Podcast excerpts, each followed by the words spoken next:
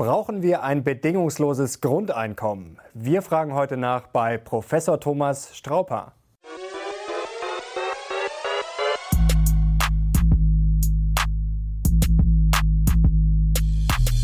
Servus Leute und herzlich willkommen in einem brandneuen Video der Mission Money. Wir sind heute back in Hamburg und zwar zu Gast bei einem Professor für internationale Wirtschaftsbeziehungen. Er ist ein Verfechter des bedingungslosen Grundeinkommens und darüber hat er auch ein Buch geschrieben, nämlich Radikal gerecht und auch noch ein Buch mit dem Namen Die Stunde der Optimisten. Jetzt wollen wir uns mal anhören, warum er so optimistisch ist. Herzlich willkommen, Professor Thomas Strauper. Gerne. Kommen wir gleich zum bedingungslosen Grundeinkommen oder zum BGE, wie es, wie es auch sehr schön heißt. Wenn es das BGE jetzt schon geben würde, würden Sie dann auch noch hier jetzt in der Uni sein und arbeiten oder würden Sie lieber schon am See liegen? Natürlich, wo sollte ich denn sonst äh, was tun, wenn äh, nicht weiterhin meinen Job, den ich mit Begeisterung ausfülle, äh, wahrzunehmen? Weil äh, letztlich ist das äh, bedingungslose Grundeinkommen ja nur etwas, was sozusagen eine Grundabsicherung sein soll, mhm. aber nicht das, was ich letztlich äh, von meinen Erwartungen alles mir leisten können möchte. Und in dem Sinne äh, ist es selbstverständlich, dass ich weiterhin das tun würde, was mir Spaß macht, womit ich Geld verdienen kann, um mir eben auch jenseits des Existenzminimums äh, viele Dinge leisten zu können. Mhm. Jetzt kamen viele Fragen von unseren Zuschauern. Ähm, also ich nehme Ihnen das natürlich ab. Ich muss sagen, bei mir wäre es jetzt derselbe Fall. Ich glaube, ich würde das wahrscheinlich auch machen oder vielleicht was Ähnliches, wenn ich jetzt das Grundeinkommen hätte. Aber es haben schon viele die Bedenken geäußert ähm, nach dem Motto, ja, vielleicht macht ja vielen doch der Job nicht so Spaß, kommen wir nachher noch genauer dazu. Ähm, funktioniert das dann auch wirklich flächendeckend? Äh, die Frage haben wir uns natürlich auch gestellt und äh, haben mal viele Menschen befragt. Und ähm, mhm. das Ergebnis ist äh, sehr, sehr äh, intuitiv, äh, selbstredend, weil wir haben die Leute gefragt, ähm, würdest du ganz konkret, wenn ich dir 1000 Euro pro Monat bis an dein Lebensende gehe, geben würde, etwas äh, ganz Grundsätzliches an deinem äh, Leben ändern, beziehungsweise mhm. würdest du nicht mehr arbeiten und mehr Geld verdienen wollen. Und die überwiegende Mehrheit der Menschen sagt, ja, selbstverständlich äh, würde ich weiterhin äh, Dinge tun. Vielleicht nicht unbedingt den Job, den ich heute habe. Ich würde das nutzen, um vielleicht den einen oder anderen äh, Schritt weiterzugehen, mich weiterzuentwickeln, vielleicht mhm. auch selbstständig zu werden, vielleicht auch mal einen Break zu finanzieren, um dann umso besser qualifiziert zurückzukommen. Und dieselben Leute, die wir gefragt haben und die gesagt haben, na selbstverständlich würde ich weiterarbeiten, haben wir dann gefragt, und was glaubst du, was würde dein Nachbar äh, äh, tun? Und dieselben Leute sagen, der würde vielleicht aufhören zu arbeiten. Nee. Und das ist ein Arbeitsparadoxon äh, per Aber Excellence. Das ist ja immer so, dass man sich selber eigentlich überschätzt oder die meisten Leute und sagen beim, beim anderen auch, Genau, ja, genau. Und, und, und, ich glaube, genau dieses Vorurteil äh, versuchen wir genau mit dieser Umfrage zu belegen, dass wir sagen, ähm, die Menschen würden weiterhin arbeiten wollen, sie würden mhm. weiterhin sich einbringen wollen und äh, würden was tun wollen, aber vielleicht nicht genauso wie vorher. Und übrigens äh, habe ich ja eine Lieblingsgruppe, eine, eine Gruppe, die das schon perfekt äh, auch in der Wirklichkeit vorlebt. Mhm. Das sind die Rentnerinnen und Rentner. Äh, seit wir die Hartz-IV-Regulierungen haben, vor gut zehn Jahren, äh, ist deren Erwerbsbeteiligung massiv angestiegen. Das heißt, äh, obwohl äh, die ein Grundeinkommen ja haben in Form ihrer Rente, mhm. äh, gehen die auch weiterhin noch arbeiten, weil sie natürlich haargenau wissen, dass Arbeit auch Spaß machen kann, dass es äh, Integration bedeutet. Oder weil kann, die Rente natürlich auch zu niedrig ist. Weil die ne Rente eben nicht hilft, alle Träume zu mhm. realisieren, weil man in einem Team mit anderen Menschen zu tun hat, weil man vielleicht was Sinnvolles tut, weil man Anerkennung findet und so weiter und so fort. Und äh, das, denke ich, würde bei den meisten Menschen auch bei einem bedingungslosen Grundeinkommen nicht anders mhm. sein. Wir kommen gleich noch zu den Details. Wir wollen das dann wirklich durchgehen, wie das konkret aussehen würde oder aussehen könnte. Jetzt noch eine Zuschauerfrage vielleicht zum Anfang. Jetzt wollen wir noch nicht in die Tiefe gehen, aber vielleicht mal ein kurzes Statement von Ihnen. Ähm, Let Me Tell You hat gefragt, Frage zum Grundeinkommen. Warum sollten Leute, die selbst viel Geld verdienen, trotzdem ein Grundeinkommen vom Staat erhalten? Das ist eine berechtigte Frage, weil... Ähm das äh, natürlich auf den ersten Blick etwas äh, komisch wirkt, dass auch ein Professor, der mhm. äh, an sich mit seinem Gehalt, was er von der Uni Hamburg kriegt, äh, sehr, sehr gut leben kann äh, und in dem Sinne keine staatliche Unterstützung notwendig hat, nötig hat, ähm, dass er dann auch äh, ein Grundeinkommen erhalten soll. Mhm. Das ist aber nur auf den ersten Blick irgendwie fraglich oder fragwürdig. Wenn man äh, das genau aufdröselt, ähm, dann wird klar, dass es nicht auf das Grundeinkommen alleine ankommt, sondern es kommt auf die Nettobelastung an, die sich errechnet aus dem, was ein Professor an Steuern auf seinem Bruttoeinkommen äh, mhm. bezahlt. Und mit dem wird dann das Grundeinkommen verrechnet und netto ist natürlich der Professor immer noch jemand, der äh, Steuern zahlt. Das heißt, es ist so wie eine Art Reduktion an Steuern auf der einen Seite. Das ist eine negative Einkommensteuer dann sozusagen. Das ist es im Endeffekt technisch, aber mhm. es ist so eine Art Reduktion, wie der Professor ja auch das Kindergeld kriegt. Mhm. Das kriege ich auch für meine Kinder.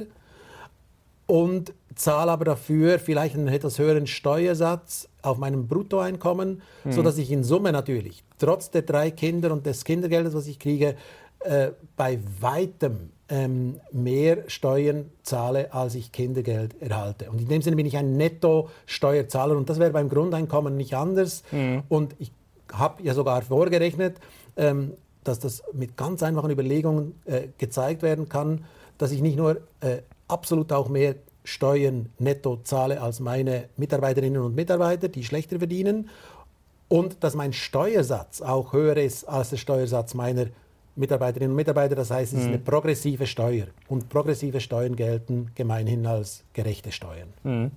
Jetzt wäre mal konkret, wie viel würden Sie denn jetzt für vernünftig halten, also Grundeinkommen monatlich? Das würde ich mir nicht anmaßen zu sagen, dass ich diesen Betrag äh, kenne, weil äh, das aber ist letztlich eine unge politische... Ungefähr. Was, was wäre jetzt realistisch? Ich, ich, ich sage schon gleich eine Zahl, aber äh, ich will vorausschicken, das ist eine politische Frage. Das muss mhm. man politisch klären. Da wird es Parteien geben, die sagen, bei uns kriegst du ein hohes Grundeinkommen, ein äh, paar tausend Euro, und äh, um das zu finanzieren, äh, müssen wir dafür dann auch hohe Steuern verlangen mhm. von den Einkommen, die erwirtschaftet werden. Und hohes äh, Grundeinkommen und hohe Steuern haben den negativen Effekt, dass sie die Arbeitsanreize gewaltig verringern. Wer geht noch arbeiten, mhm. wenn man auf der einen Seite auf dem Einkommen, was man erwirtschaftet, viel Steuern zahlen muss und auf der anderen Seite sozusagen ja, ein hohes Grundeinkommen kriegt. Und dann wird es andere Parteien geben, die sagen, tiefes Grundeinkommen, dann können wir die Steuern tief halten. Und mhm. tiefes Grundeinkommen und tiefe Steuersätze sind ein hoher Anreiz, arbeiten zu gehen. Und jetzt, wenn Sie mich fragen, wo würde ich das einlenken, will ich mich ja nicht drücken. Und ich habe Folgendes gemacht. Ich habe mal geguckt, wie viel gibt der äh, Staat, die Bundesrepublik, heute insgesamt mit Sozialversicherungen und allem Pipapo für äh, Sozialstaatsaufgaben äh, aus. Mhm. Das sind äh, 980 Milliarden Euro im Jahr. Und dann habe ich diese 980 Milliarden Euro genommen und gesagt, wenn wir die jetzt anders organisieren würden, wie hoch könnte das Grundeinkommen sein, das ich äh, jedem Deutschen von der Wiege bis zur Bahre mhm. auszahlen könnte? Und jeder Deutschen, allen. Ähm, und äh, wenn Sie 980 Milliarden durch gut 80 Millionen teilen, kommen Sie so ungefähr auf 12.000 äh, Euro pro Jahr. Das sind dann etwa 1.000 mhm. Euro pro Monat. Okay, und wie wird das jetzt konkret aussehen? Also ich würde dann praktisch jeden Monat theoretisch diese 1000 Euro, also die kriege ich jetzt nicht aufs Konto, sondern die muss ich ja dann versteuern. Also ich, ich sag mal, ich verdiene jetzt im Monat 4000 Euro und kriege dann fiktiv diese 1000 Euro dazu und versteuere dann einfach praktisch 5000 Euro. Oder wie sieht das genau aus? Äh, nicht so ganz. Also mindestens in meinem Modell nicht. Es gibt verschiedene Modelle. Aber äh, in, in meinem Modell müssen Sie sich das so vorstellen wie, wie das Kindergeld. Mhm. Ähm, es kommt von der Wiege dann eben nicht nur bis 25 Jahre, sondern bis zur Bahre, von Säugling bis zum Kreis, kriegen sie jeden Monat 1000 Euro. Die sind steuerfrei. Mhm. Das ist eine äh, Zahlung, die in der Staat, in welcher Art und Weise auch immer, auf ihr Konto oder wie auch immer ähm, überweist. Mhm. Daneben haben sie Einkommen, ihre 4000 Euro. Mhm.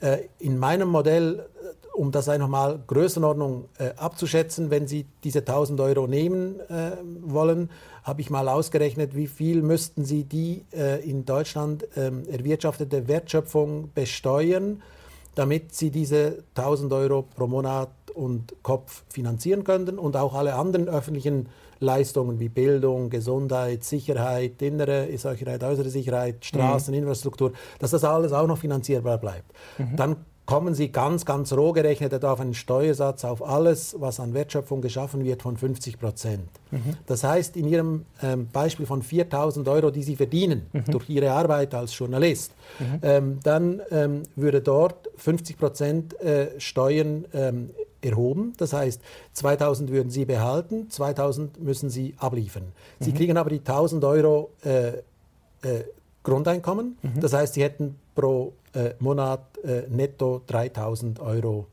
verfügbar. Mhm. Okay, und Sie haben schon angerissen, das würde jetzt jeder kriegen, also auch Kinder. Und ähm, wie wäre das jetzt, sagen wir mal, mit, mit Ausländern, mit Staatsbürgern? Also man müsste deutscher Staatsbürger sein. Äh, wie lange oder reicht hier praktisch, wenn man hier wohnt? Oder wie, wie wird das dann auch äh, abgegrenzt? Das ist eine gute Frage, wichtige Frage. Ähm, in, in meinem Modell äh, würden Sie äh, in, mit jedem Jahr, dass Sie in Deutschland äh, arbeiten mhm. und in dem Sinne Ihr Lebenseinkommen selber erwirtschaften müssen, mhm ähm, einen Anspruch in Höhe von äh, 10% ans Grundeinkommen kriegen. Das heißt, okay. erst nach zehn Jahren hätten sie volles Grundeinkommen. Mhm. Das heißt im Umkehrschluss, dass, und das ist auch mit europäischer Rechtsgebung teilweise mindestens schon und jetzt, äh, ein anderer Teil müsste geändert werden, kompatibel. Sie könnten nicht einfach nach Deutschland kommen, nichts tun und Grundeinkommen äh, mhm. verlangen.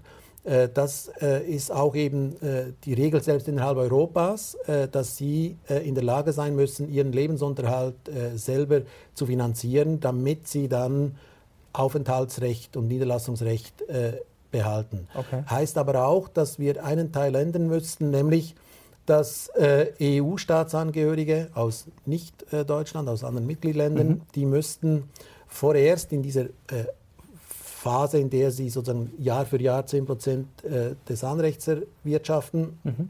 müssten sie im Herkunftsland sozialversicherungspflichtig äh, bleiben. Okay. Das heißt also, Herkunftslandprinzip würde dort das Wohnsitzlandprinzip dominieren. Also nicht mhm. da, wo sie wohnen, ist wichtig, sondern da, wo sie herkommen, äh, okay. äh, bliebe wichtig. Müsste man das aber nicht in der ganzen EU dann irgendwie flächendeckend machen, sondern es gäbe es ja wahrscheinlich trotzdem irgendwie Probleme. Also klar, es würde jetzt keiner nach Deutschland kommen und sagen, okay, ich komme jetzt, äh, weil ich krieg's da einfach so, weil er müsste arbeiten. Aber trotzdem könnte sich ja einiges verschieben, dass dann viele sagen, ja okay, ich gehe jetzt nach Deutschland, arbeite da mal und dann arbeite ich mich halt hoch und dann habe ich nach fünf Jahren habe ich dann schon 50 Prozent und Deutschland ist ja grundsätzlich ein attraktives Land. Also wäre ja auch nicht verkehrt, wenn wir Arbeitskräfte kriegen, aber könnte das dann trotzdem schon zu Verschiebungen führen in der EU? Also das ist ja äh, genau eigentlich letztlich auch angelegt in der europäischen Freizügigkeitsregel, dass sie eben äh, innerhalb des europäischen Wirtschaftsraumes sich frei bewegen können, ja, frei ihre Arbeitsstelle suchen können, dann auch dort leben dürfen, Niederlassungsrecht, äh, Bleiberecht, automatisch mhm. Wohnrecht, ähm,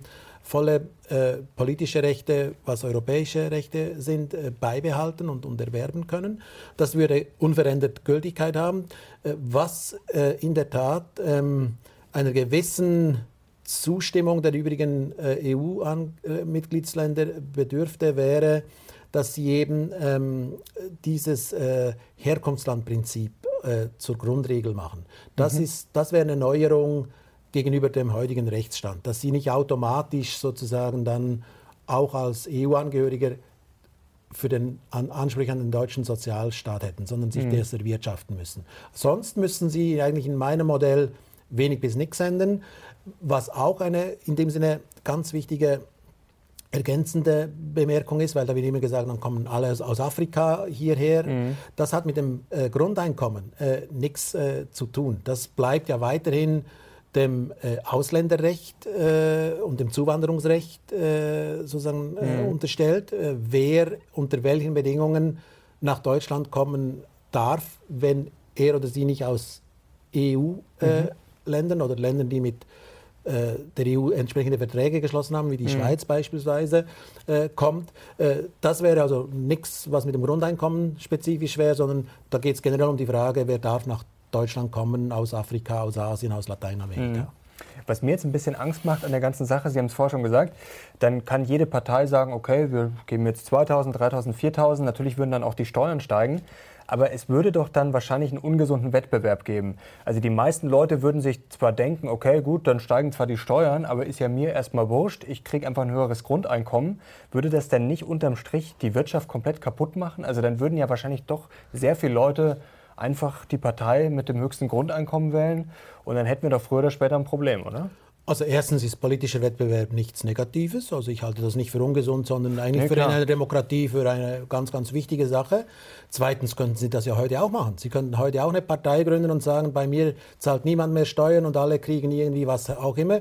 Und niemand macht es, weil alle wissen, mhm. äh, dass halt der gesunde Menschenverstand schon irgendwo dann einschätzen kann, bis äh, wohin man ungefähr größenordnungsmäßig äh, gehen kann. Und äh, übrigens ist das heute nicht anders. Auch heute wird im, äh, über, über äh, Mechanismen vom, äh, der Bundesregierung, über das Kabinett, in, in, ins Parlament, in den Bundestag beschlossen, was zum Beispiel die ähm, äh, Freigrenze äh, der Steuerfreibeträge ist. Und, und, und da gibt es eigentlich verblüffend wenig äh, sage ich mal, Populismus, äh, der versucht dann diese Freigrenze der Steuerfreibeträge äh, irgendwie weit neben dem, was bis anhin vernünftig war, äh, zu schieben. Mhm. Da geht es in der Regel eigentlich ohne große Dispute. Äh, und, und, und ich denke, wie gesagt, da wird es dann einen Wettbewerb vielleicht geben, da haben Sie recht. Ähm, und dann muss man sich das messen. Und ich finde das deshalb nicht so äh, völlig absurd oder, oder unklug, weil wir dann vielleicht ähm, uns entscheiden könnten und müssten, wollen wir einen Sozialstaat so wie in Skandinavien, dafür mhm. bezahlen wir dann viel Geld, kriegen dann aber auch äh, fünf Sterne äh, Qualität, wenn wir fünf Sterne äh, Steuern zahlen, mhm. oder wollen wir so eher ein amerikanisches Modell mit ähm, äh, sozusagen nur äh, ein Stern Qualität, aber dafür auch nur ein Sterne Preisen. Und was eben nicht geht äh, bei dem heutigen Sozialstaat zahlen sie fünf Sterne Preise, kriegen aber nur zwei Sterne Qualität. Und das, mhm. denke ich, äh, ist etwas, was man dann aufzeigen kann. Also im politischen Wettbewerb finde ich grundsätzlich immer super und ich finde das jetzt auch äh, ein spannendes Modell. Aber jetzt nehmen wir doch mal an, jetzt würde die Partei gewinnen mit dem höchsten Grundeinkommen, dann würde doch das wahrscheinlich der Wirtschaft nicht gut tun. Sie haben schon gesagt, hohe Steuern. Also man würde eigentlich die, die jetzt äh, Leistung bringen wollen, bestrafen und sozusagen die Faulen eher dann schon sehr gut belohnen. Das könnte doch eigentlich nicht funktionieren, oder? Da, da würde ich Ihnen sogar recht geben. Jetzt rein normativ, gefühlsmäßig würde mhm. ich auch sagen, das würde ich als keine ökonomisch gute und sinnvolle mhm. Politik erachten.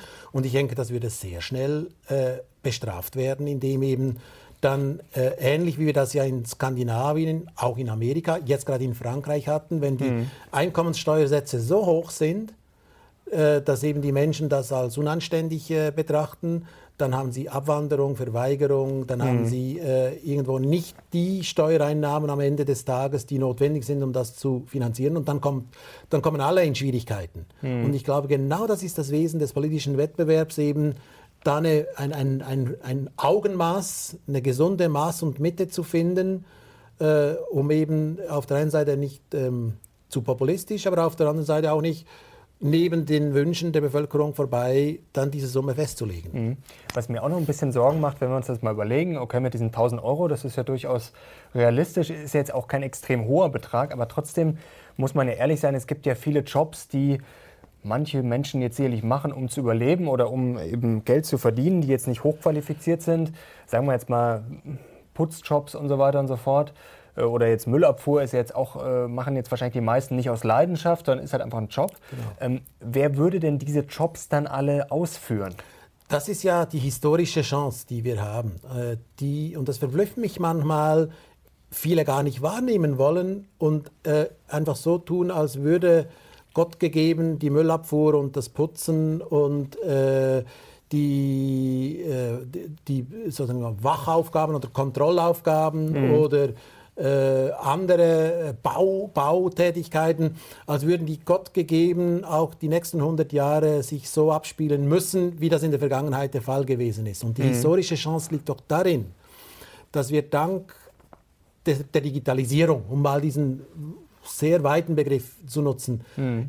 heute in der Lage sein werden, dass viele, viele Dinge, die heute noch äh, von Menschen äh, mehr oder weniger gegen Zwang oder alleine des mhm Einkommenswegen aus erledigt Not werden, dann, aus Not ja, ja. Äh, erledigt werden, dass wir sagen, lass doch das Maschinen, lass doch das Algorithmen, lass doch das mhm. Roboter, lass doch das Automaten, lass doch das selbstfahrende Fahrzeuge äh, erledigen, äh, Putzroboter. Äh, mhm. Das beim Bauen äh, kann man viele Dinge durch Maschinen äh, ersetzen und standardisiert bauen und mit neuen Technologien und Hebebühnen und weiß der Herr was, statt mit Leuten, die äh, die Dächer mit Ziegel decken, mit neuen Technologien äh, mach, werden Dächer äh, gemacht, also so, dass sie den Dachdecker im klassischen Sinne vielleicht gar nicht mehr benötigen, so wie, wie auch mhm. ähm, früher mit Schilf gedeckt wurde. Und äh, heute mit Ziegeln gibt es technologischen Veränderungen, die möglicherweise alte Tätigkeiten, die hart sind, die äh, den Menschen auch gesundheitlich gefährden, mhm. ähm, nicht mehr benötigen. Und das finde ich großartig, dass wir die Chance haben, dort, wo nur die Not Menschen dazu gezwungen hat, etwas zu tun, was eigentlich mhm. sehr oft nicht der Menschenwürde entsprochen hat, sehr oft gegen den Willen der Betroffenen, dass die Menschen ausgelaugt hat, krank gemacht hat, dass wir endlich mal nachdenken, äh, muss das denn so sein oder haben wir mhm. nicht die Chance, heute viele Dinge viel, viel klüger zu organisieren, sodass diese Tätigkeiten gar nicht mehr notwendig sind und die Menschen, die das bis jetzt gemacht hat, etwas anderes tun können, was vielleicht weniger auslaugend, weniger mhm. anstrengend, körperlich meine ich, äh, ist äh, und äh, für das es durchaus einen Bedarf gibt bei Pflege, bei mhm. personennahen Dienstleistungen äh, sehe ich eine Riesenchance. Ich sage nicht, dass uns die Arbeit ausgehen wird, aber ich finde es wichtig, dass uns die schlechte Arbeit ausgehen wird. Mhm. Das ist eine tolle Idee, finde ich sehr spannend. Jetzt ist nur die Frage, kriegen wir das hin? Also kann man das technisch alles wirklich äh, von heute auf morgen umsetzen? Gut, das wäre sicherlich ein Prozess.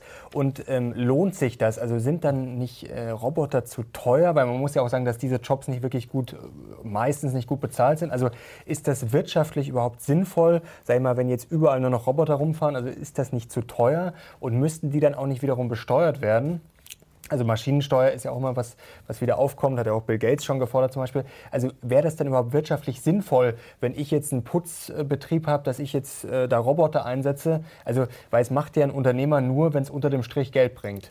Genau so ist das. Und das ist die, wäre das auch wirklich wirtschaftlich sinnvoll? Genau, aber das ist die Antwort, die, die, die Sie eben schon gegeben haben. Mhm. Äh, das können wir beide hier vom Sofa aus nicht entscheiden, was jetzt sinnvoll und nicht sinnvoll ist. Das mhm. wird sozusagen auf dem Platz entschieden durch äh, das Unternehmen, was jetzt irgendeinen Auftrag Auftrag zu putzen mhm. oder herzustellen oder zu beraten oder was immer zu tun erhalten hat.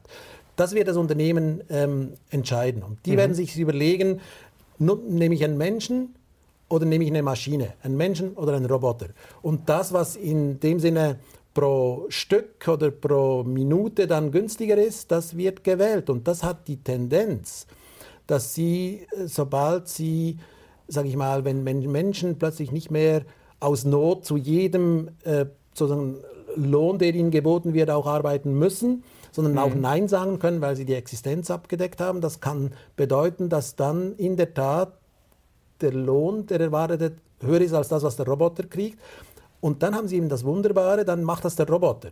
Mhm. Und dann brauchst du nur noch den Menschen, der den Roboter herstellt. Haben Sie da Zahlen dazu schon oder irgendwie ist Nein, das äh, schwer all, einzuschätzen? Ich, ich, halte all diese Zahlen für ziemlich, ziemlich auf dünnem Eis. Äh, mhm äh, gemachte Prognosen, weil genau wie, weil ich eben behaupte, das, kann, das können Sie nicht in der Studierstube einer Universität mhm. oder eines Forschungsinstitutes oder eines Sofas äh, erklären. Das ist in der Praxis hat das eine Eigendynamik, die praktisch nicht antizipierbar ist. Mhm. Der entscheidende Punkt ist aber, diejenigen, die Arbeit behalten, ähm, die werden äh, höher produktiv sein, weil dann der Roboter sie unterstützt. 24 mhm. Stunden, sieben Tage, mehr oder weniger fehlerfrei, selbstfahrende Fahrzeuge. Das heißt, mhm. die Leute, die noch Arbeit haben, werden produktiver sein. Und produktiver heißt, das ist die Voraussetzung für höhere Löhne.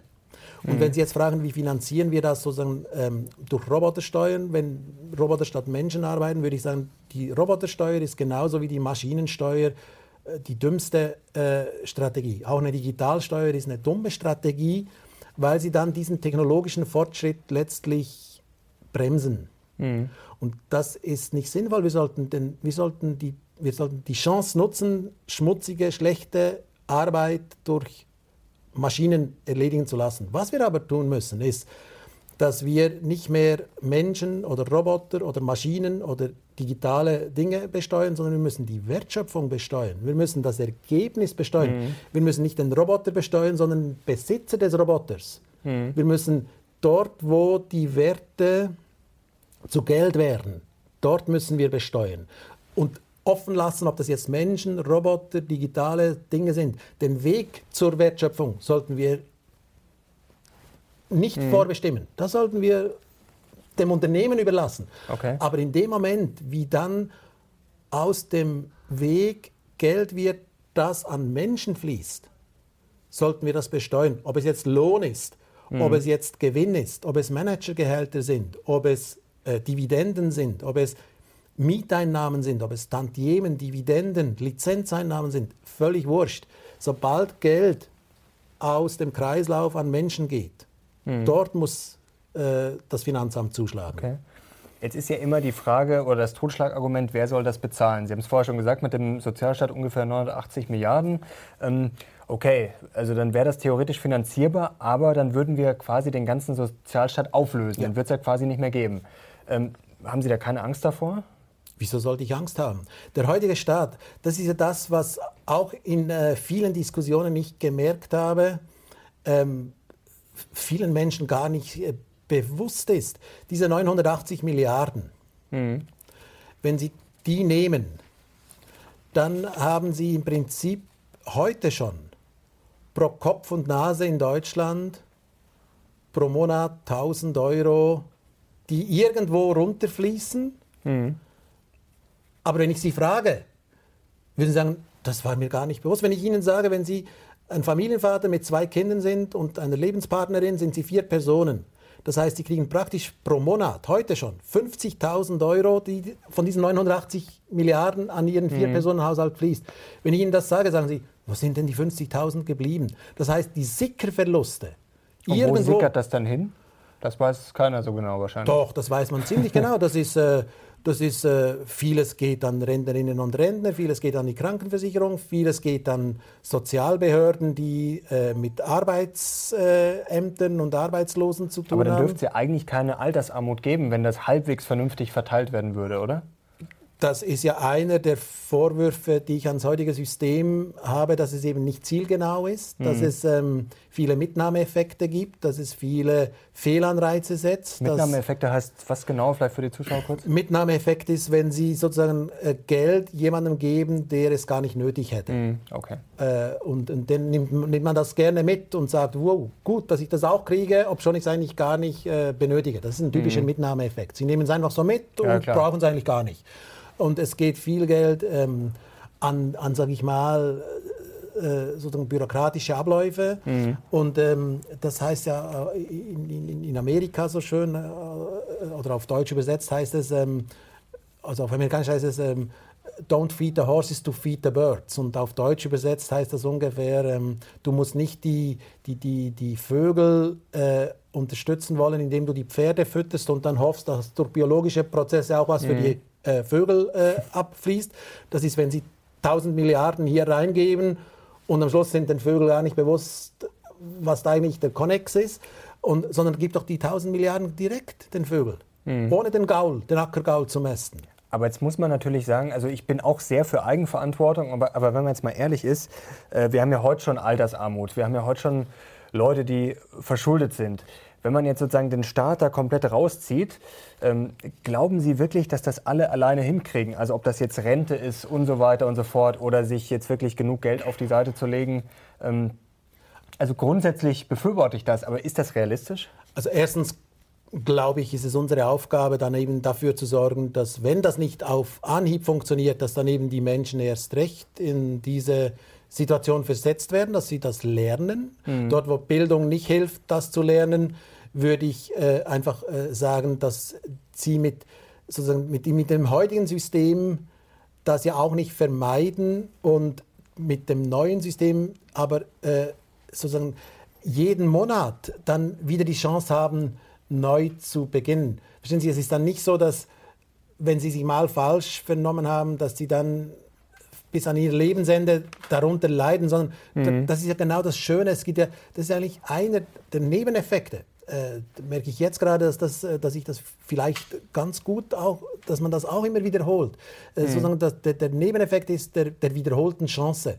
Es ist ein System, weil es bedingungslos kommt, mhm. dass auch wenn Sie mal Bedingungen nicht erfüllt haben, heute, wenn Sie Bedingungen nicht erfüllt haben, wenn Sie als Frau Kinder äh, erzogen haben und vielleicht nicht im selben Ausmaße berufstätig waren oder Teilzeit gearbeitet haben oder was immer für Brüche in ihrer Biografie mhm. haben, dann erfüllen Sie die Bedingungen nicht mehr. Dann haben Sie im Alter ein Problem.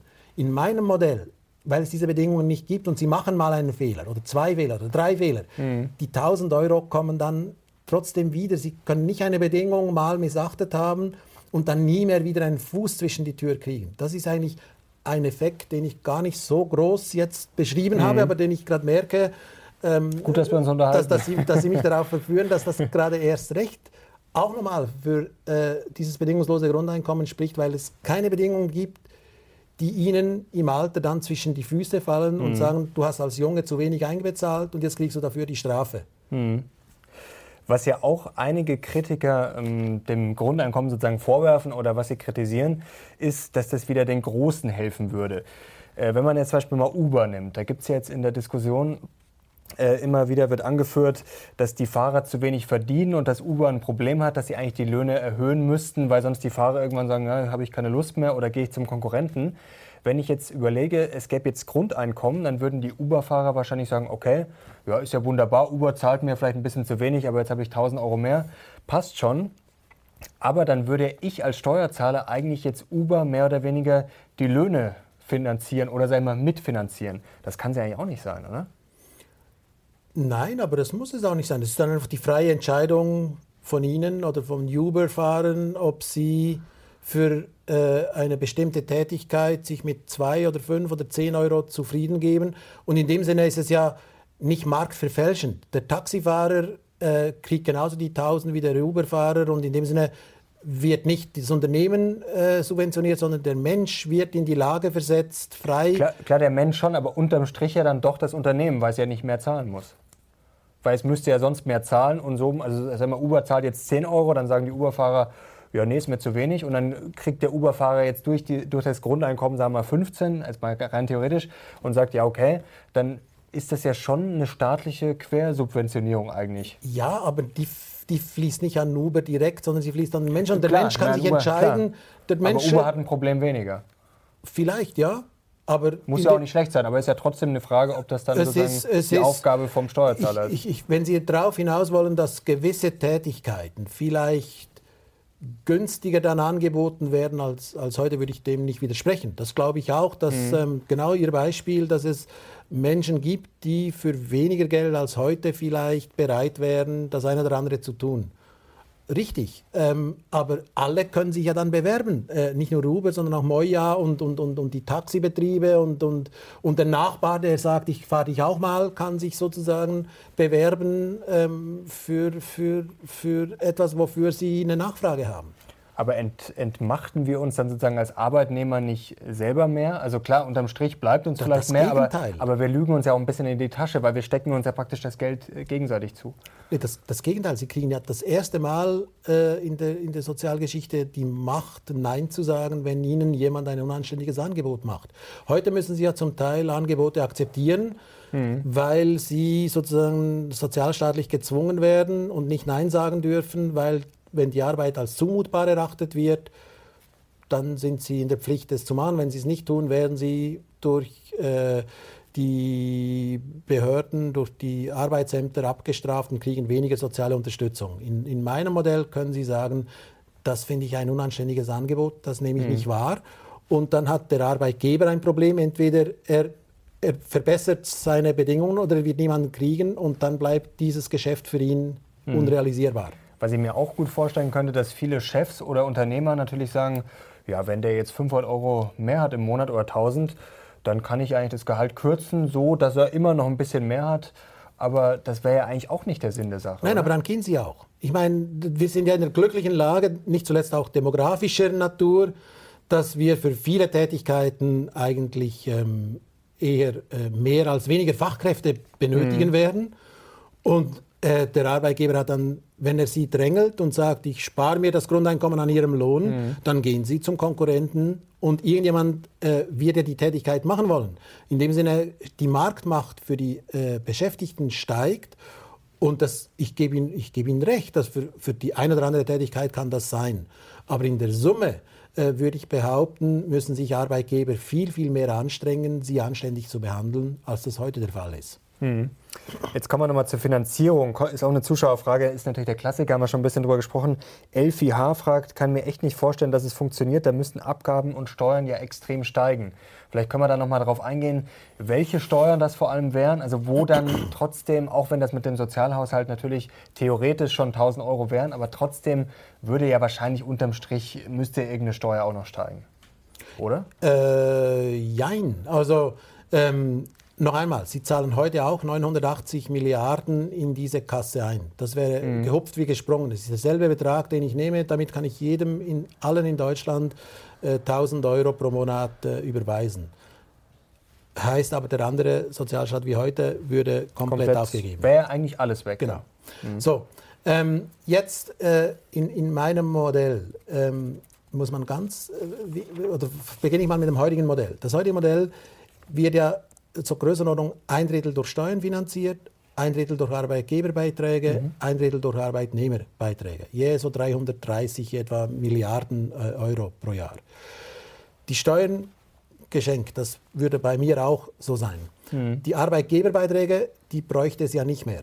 Mhm, die würde ich klar. nehmen, um es auch zu finanzieren. Und die Arbeitnehmerinnenbeiträge auch. Jetzt werden Sie sagen, das entlastet die Arbeitgeber Arbeitgeber bzw. würde die Arbeitnehmer dann äh, höher äh, belasten. Mhm. Äh, ähm, weil in meinem Modell würde am Ende etwa ein Steuersatz, würde ich jetzt mal für alle Einkommen, für die Wertschöpfung sagen, grob gerechnet von 50 Prozent. Alles Einkommen würde 50 Prozent äh, besteuert werden müssen. Dann genügt die Wertschöpfung in Deutschland, um alles, was wir heute haben, finanzieren zu können. Jetzt 50 Prozent klingt auf den ersten Blick etwas viel, ist es aber für die meisten äh, deshalb nicht weil die meisten Deutschen ja äh, sowohl Steuern wie Sozialversicherungsabgaben bezahlen. Die Sozialversicherungsabgaben auf den ersten Blick scheinen weniger, das sind so 20 Prozent. Mhm. Das ist das, was Sie auf dem Lohnzettel finden. Da zahlt ja noch der Arbeitgeber nochmal 20 Prozent. Dieses Geld vom Arbeitgeber ist letztlich mhm. nicht Arbeitgebergeld, sondern Arbeitnehmerinnengeld. Wieso? Weil ob der Arbeitgeber, Ihr Arbeitgeber, ob der das Geld an die Sozialversicherungskassen abführt oder auf mhm. ihr Konto überweist, ist dem Arbeitgeber wurscht. Das, wurscht, das sind für, die, für, ihn sind das Kosten. Mhm. Ob er das direkt an sie zahlt oder indirekt dem Gaul okay, zahlt. Also dann würde ich das hintenrum wieder sozusagen genau. mehr kriegen und genau. dann also mehr also Steuern dann, zahlen, aber da mehr genau. kriegen. Und dann, sie hatten, dann, hätten sie, dann hätten Sie 40 Prozent sozusagen die Spalte, Spalte zwischen Brutto und Netto, die, die hätten, die würde das Netto 40 Prozent angehoben. Mhm und die Steuern müssen dann noch 10 Prozent sein. Und das ist bei den meisten Einkommen ist es deutlich mehr. Auch bei den niedrigen mhm. Einkommen ist es deutlich mehr. Das heißt, in Summe würde die Masse der Menschen weniger Steuern bezahlen. Jetzt werden Sie fragen, wer zahlt dann mehr?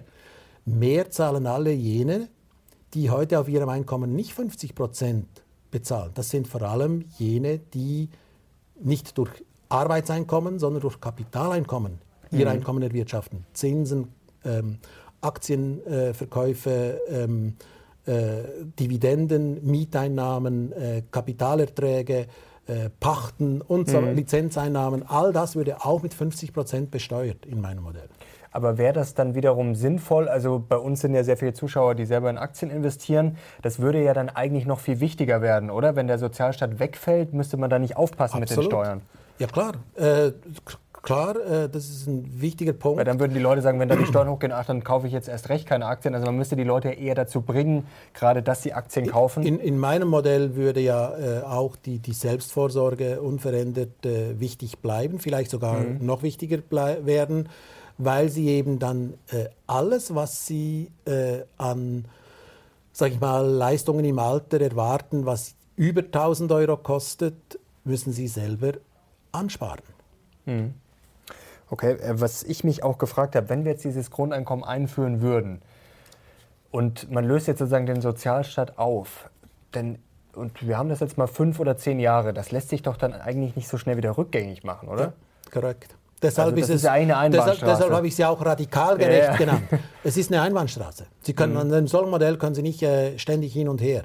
Wenn Sie sich zu diesem Schritt entscheiden, dann gilt dieser Schritt. Und äh, da kommen dann meist äh, Übergangsprobleme, die zu Recht genannt werden, Mhm. weil selbstverständlich, und das ist gerade wichtig für Ihre Zuschauerschaft, äh, Zuseherschaft, ähm, ist es ganz wichtig, äh, wenn Sie Ansprüche durch Ihre bisherigen äh, Abgaben an die Rentenversicherung erworben haben, dann behalten Sie natürlich auf Heller und Pfennig, auf Eurocent genau diese Ansprüche gewährleistet. Das heißt, viele Menschen, die im Alter mit einer Rente über 1000 Euro rechnen können, weil sie schon so lange eingezahlt haben, deren Ansprüche werden natürlich integral gew zu gewährleisten sein. Das heißt, ähm, das wird in dem Sinne teurer, weil dann Sie, ich würde Ihnen und allen anderen, auch denjenigen, die mehr als 1000 Euro äh, Ansprüche haben, äh, folgendes Angebot machen. Ich würde sagen, du kannst ab morgen, wenn du willst,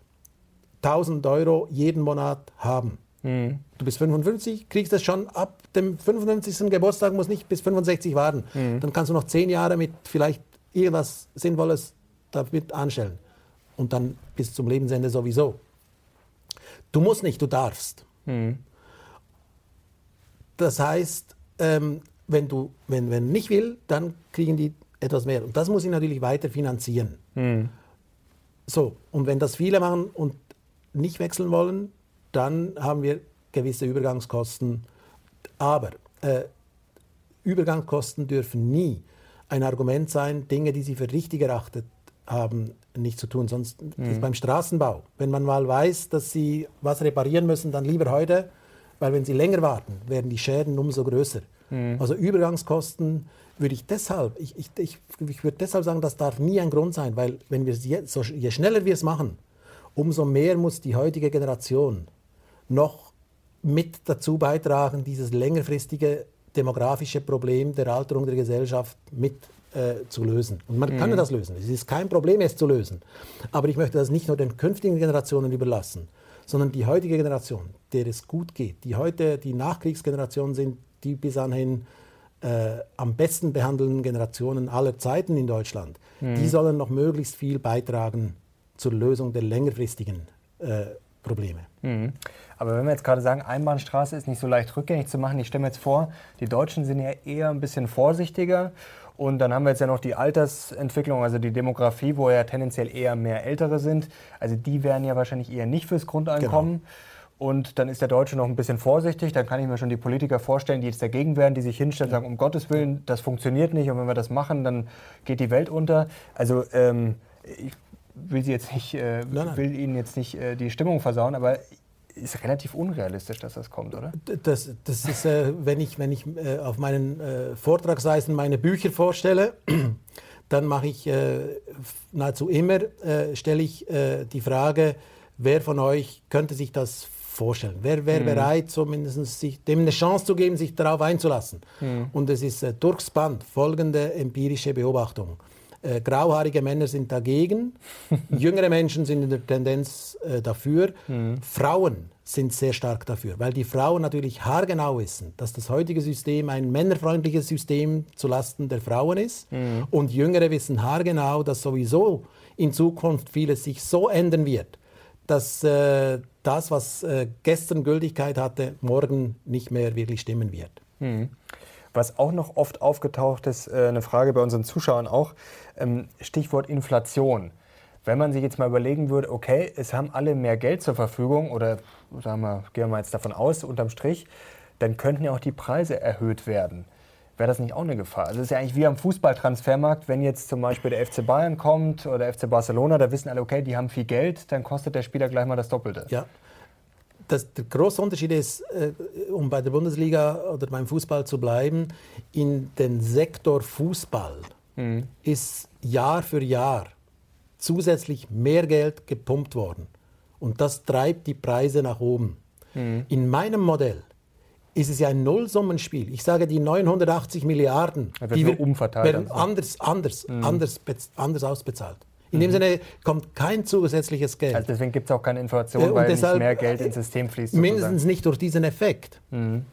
Okay. Es, es wird nicht mehr Geld in das System gepumpt. Jetzt kommen wir zum Thema Disruption. Das ist ja eigentlich, geht Hand in Hand. Ähm, jetzt fordern ja viele das BGE, weil sie eigentlich Massenarbeitslosigkeit fürchten. Also ist das jetzt bei Ihnen auch eine Angst oder sagen Sie, um Gottes Willen, das ist doch eigentlich alles wunderbar, wie Sie es vorher schon angerissen haben mit den Robotern?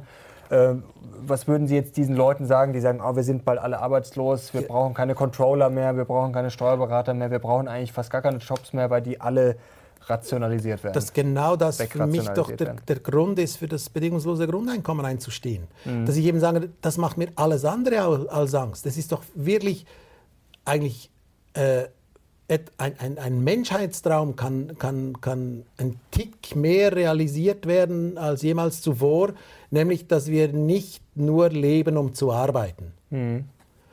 Dass sozusagen Arbeit nicht mehr das der Faktor ist, um den sich alles dreht und wendet und der das Leben in einer Art und Weise bestimmt, wie viele es ja gar nicht wahrhaben wollen. Das schließt nicht aus, dass der eine oder die andere sehr gerne und sehr viel arbeitet, auch in meinem mhm. Modell. Und dafür wird, sie ja, wird diese Person ja auch belohnt werden.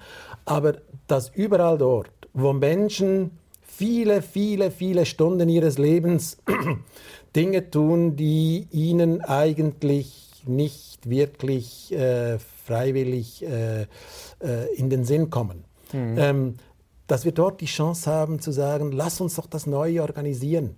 Das macht den Sorgen, die am alten System hängen. Mhm. Wenn ich aber ein Modell habe, das genau für diese neue Welt geschaffen ist, dann ist es doch eine ideale Kombination zu sagen, lass uns dort, wo das möglich ist, Arbeit, die Menschen schädigt, durch Maschinen erledigen.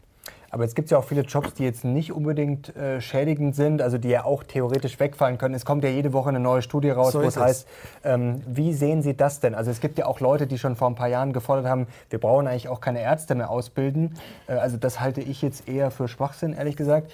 Ähm, wie sehen Sie ich das? Auch. Also dass natürlich die prekären Jobs wegfallen, das ist relativ wahrscheinlich, klar. Aber es gibt ja wirklich diese Horrorszenarien nach dem Motto, wir brauchen eigentlich fast gar keine Jobs Nein. mehr, außer noch ein paar Komiker vielleicht, ein paar kreative Jobs. Ähm, das ist doch vollkommen übertrieben. Aber oder? das halte ich jetzt, ich meine, Sie sprechen ja jetzt äh, sozusagen Advocatus Diaboli, nicht unbedingt die Frage, die, die Ihnen brennt, aber das finde ich jetzt etwas fantasielos und in dem Sinne auch etwas ähm, zu schicksalhaft zu sagen, wir müssen Dinge tun, einfach damit die Menschen beschäftigt sind, mhm. die eigentlich von Maschinen viel, viel besser erledigt werden können. Sortierarbeiten. Nichts gegen Sortierarbeiten. Nee, äh, klar. Aber, aber aber irgendwo, wenn eine Maschine fehlerfrei 24-7 äh, sortieren kann, wieso soll ich da noch einen Menschen dazu Nee, da bin nötigen? ich ja vollkommen bei Ihnen. Und, und jetzt, ja, ja, aber es können auch gehobenere Jobs sein. Es gibt mhm. viele gehobenere Jobs. Ähm, Diagnostik, äh, ähm, äh, Beratung, äh, Steuerfragen, ähm, im Bankwesen äh, Belege verarbeiten, all da, wo es um Transaktionen geht, da, wo es um Massengeschäft geht, also können durchaus auch qualifizierte Tätigkeiten sein. Sobald es eine Maschine gibt, die etwas besser kann, sollten wir doch diese Chance nutzen, die Maschine das fehlerfrei 24-7 ja, wenn das, wenn das die Menschen wollen, wobei ich kann mir vorstellen, dass viele einfach sagen, ja gut, ich will einfach also einen Menschen ich, da haben. Ich kenne wirklich ganz, ganz wenige Leute, die nicht bereit wären, sozusagen Dinge, die monoton oder standardisiert sind oder standardisiert werden können, e, etwas weniger lang am Tag oder vielleicht gar nicht mehr zu tun und dafür etwas zu tun. Nee, ich meinte jetzt bei der Beratung, was Sie gerade gemeint haben, Diagnostik, zum Beispiel beim Arzt oder ja. beim Steuerberater. Das da würden ja wahrscheinlich schon viele Menschen sagen, okay, da ist mir einfach dieser persönliche Kontakt wichtig, den kenne ich seit 20, seit 30 genau. Jahren, dem vertraue ich. Eine Maschine kann man ja in dem Sinne nicht vertrauen. Also man kann natürlich dem Ergebnis vertrauen, ja, aber, aber wie, herrlich Frage, wie herrlich wäre die, die, die, die Arbeit auch für eine Ärztin oder einen Arzt, wenn viele Dinge, die heute sozusagen standardisiert, routinemäßig gemacht werden müssen, wenn die schon verfügbar sind und der Arzt oder die Ärztin könnte mit ihnen reden, mhm. könnte differenzieren, könnte qualitativ sie gut beraten, könnte mit ihnen auch vielleicht das sozioökonomische, das ähm, über das rein diagnostisch hinausgehende diskutieren, könnte mhm. sich Zeit nehmen für sie, weil viele, viele Dinge einfach schon für alle Beteiligten transparent, glasklar sind und nicht nochmal von einer hochqualifizierten Person dann mhm. Zeit absorbieren. Mhm. Sie fordern ja auch staatlich finanzierte Ausbildungszeiten, also die Menschen weiterbilden bis ins hohe Alter. Wie würde das konkret aussehen und wer finanziert das dann wieder? Das ist äh, ja heute so, dass wir im Prinzip ein Bildungssystem haben, was im Wesentlichen am Anfang des Lebens, in den ersten 25 Jahren, mhm. sehr, sehr viel und sehr, sehr gut unterstützt und ab da eigentlich sagt, ähm, ist dann individuelle Angelegenheit. Mhm. Das Problem ist nicht mal so sehr äh, die, sage ich mal, äh, Kostenbeiträge zu Weiterbildung, sondern das Problem danach ist, dass viele Menschen sich nicht die Freiräume nehmen können, um mal ein halbes Jahr nicht durch Arbeitseinkommen ihren Lebensunterhalt finanzieren zu müssen, mhm. sondern ein halbes Jahr sich weiterbilden zu können. Und da wäre eben so etwas wie ein bedingungsloses Grundeinkommen nahezu idealtypisch. Nämlich, mhm. da könnten sich Menschen Freiräume nehmen, so alle paar Jahre mal, und ein halbes Jahr sich weiterbilden, auftanken, wieder die Work-Life-Balance ins Gleichgewicht bringen, Burnouts verhindern und, und, und, weiterbilden, um dann wieder kreativ Neues äh, tun zu können. Und, und das ist, glaube ich, da müssen wir ran, dass wir ein Bildungssystem haben, das davon ausgeht, dass Menschen immer wieder Bildung nachfragen mhm. können. Aber es wird wahrscheinlich schon teuer, oder? Wenn man sich jetzt mal überlegt, dass einige, also muss ja auch nicht negativ sein. Ich meine, da kann der Staat ja auch einspringen in die Bresche, wenn wir einfach viele umschulen müssen. Äh, wenn man sich jetzt mal überlegt, was wir jetzt schon besprochen haben, die eher monotonen Tätigkeiten. Mal, es werden ja zum Beispiel Kassierer, ist ja auch so ein Job, ja. der wahrscheinlich auf lange Sicht gefährdet ja. sein wird. Und das sind ja schon einige in Deutschland, ja. da muss man sich ja nichts vormachen. Also ähm, das wird ja schon auch ein Kraftakt, oder? Diese Leute umzuschulen, die vielleicht weiterzubilden. Ähm, das wird ja auch sicherlich Geld kosten. Genau. Das Geld ist in den 980 Milliarden nicht drin. Also in mhm. dem Sinne könnten wir auch weiterhin äh, durch Beiträge, wie auch immer, äh, das kann auch staatlich unterstützt bleiben. Mhm. Äh, für Bildung sollten wir nicht sparen, sondern bei Bildung sollten wir äh, ruhig äh, als Investition noch mehr Geld ausgeben. Und in dem Sinne, dieser Kraftakt äh, lohnt sich, weil die Rendite für Bildung ist höher als alles, was Sie im Moment mit alternativen äh, Anlageentscheidungen kriegen. Bildung ist die mhm. beste mhm. Rendite, die Sie überhaupt äh, in, im Massengeschäft erwirtschaften können. Was mich interessieren würde, wie stehen Sie denn zur Schuldenthematik? Es gibt jetzt auch diese Modern Monetary Theory äh, nach dem Motto, solange die Inflation nicht steigt, ist es eigentlich vollkommen egal, wie viel Schulden wir machen. Also sind Sie jetzt beim Thema Schulden auch eher optimistisch, dass Sie sagen, mein Gott, äh, muss man halt machen, gerade wenn man wachsen will oder wenn man jetzt zum Beispiel Leute äh, fortbilden will und so weiter und so fort, wenn man diese Disruption gut gestalten will? Oder sagen Sie, um Gottes Willen, noch mehr Schulden, dann wird es irgendwann gefährlich? Für mich ist entscheidend, wofür Sie das Geld äh, nutzen, äh, mhm. dass sie durch Schulden sozusagen finanzieren. Äh, wenn Sie es äh, aufnehmen, um das dem heutigen Sozialstaat nochmal nachzuschieben, würde ich mhm. sagen, äh, nicht zielführend. Wenn Sie es aber im Rahmen eines bedingungslosen Grundeinkommens dann nutzen, um zum Beispiel flankierend in Bildung, in Infrastruktur, in digitale Infrastruktur, in äh, viele andere öffentliche Bereiche äh, das Geld auszugeben, wo es investiven Charakter hat, mhm. äh, Schulgebäude zu verbessern, ähm, ähm, andere Anlagen äh, zu modernisieren, dann würde ich sagen, also bei, einen, bei Zinskosten von 0% mhm.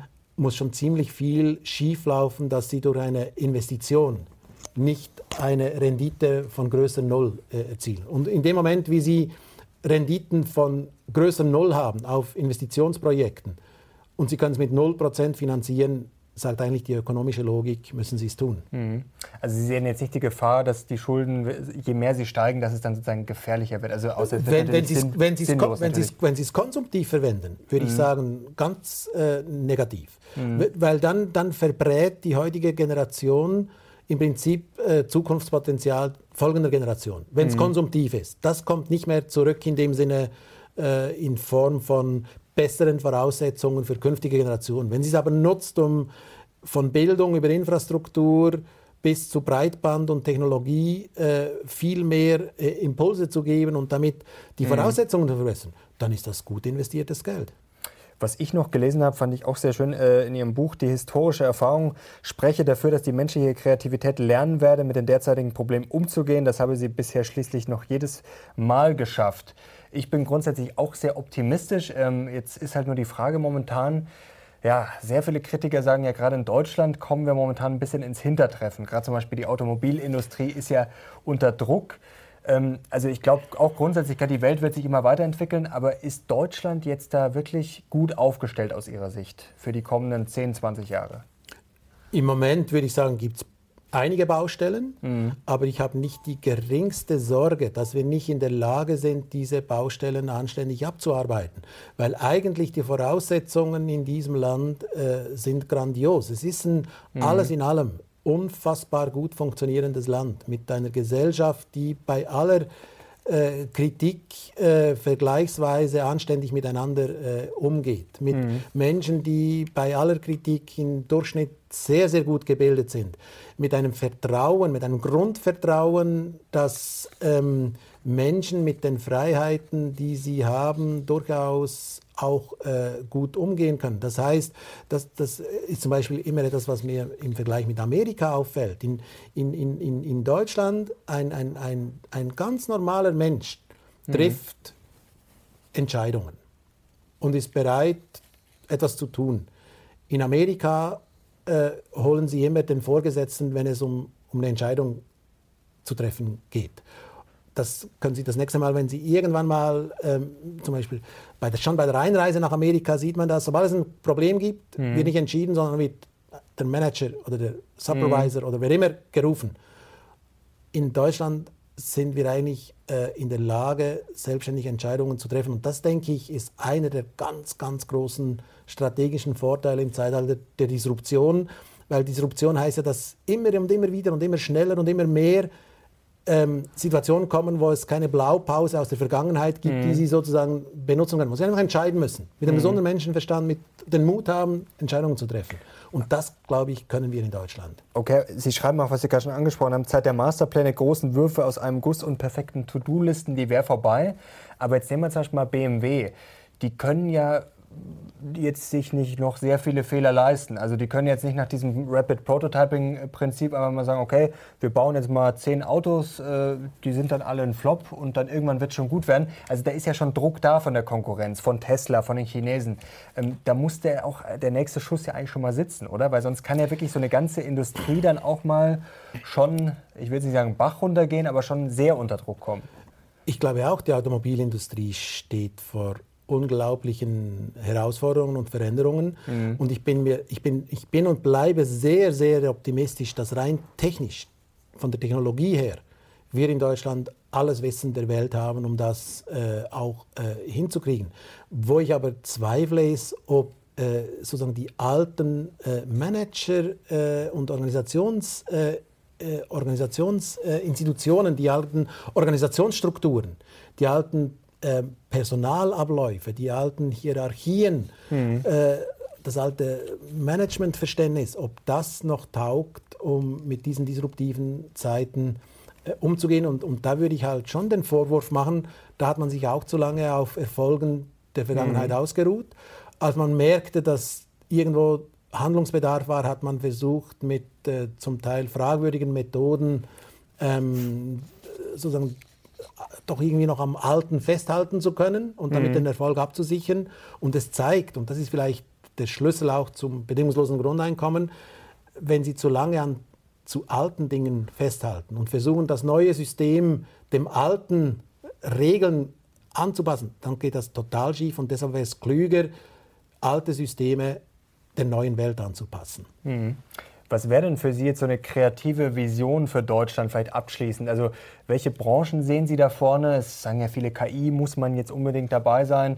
Ähm, sehen Sie das auch so oder was wären da Ihre Vorschläge? Ich glaube, wenn Sie wirklich an, äh, überzeugt sind, wie ich es bin, dass Disruption unsere Zukunft prägen wird. Und Disruption heißt mhm. vom Wortstamm her, dass es Brüche gibt und eben Erfolgsmodelle der Vergangenheit nicht Garantie für Erfolg mhm. in der mhm. Zukunft sind. Gut, ist ja auch eigentlich immer so gewesen in der Geschichte. Genau, dann, ja gut, aber jetzt ist es irgendwo schneller und flächendeckender. Ja, ja, klar. Und deshalb würde ich sagen, sollten wir nicht den Fehler machen und sagen, ich mache jetzt einen Zehn-Punkte-Plan oder ich mache jetzt einen Master-Agenda-Plan oder ich mache irgendwie, sagt der Sektor und der Sektor und der Sektor haben die Zukunft, selbst künstliche Intelligenz.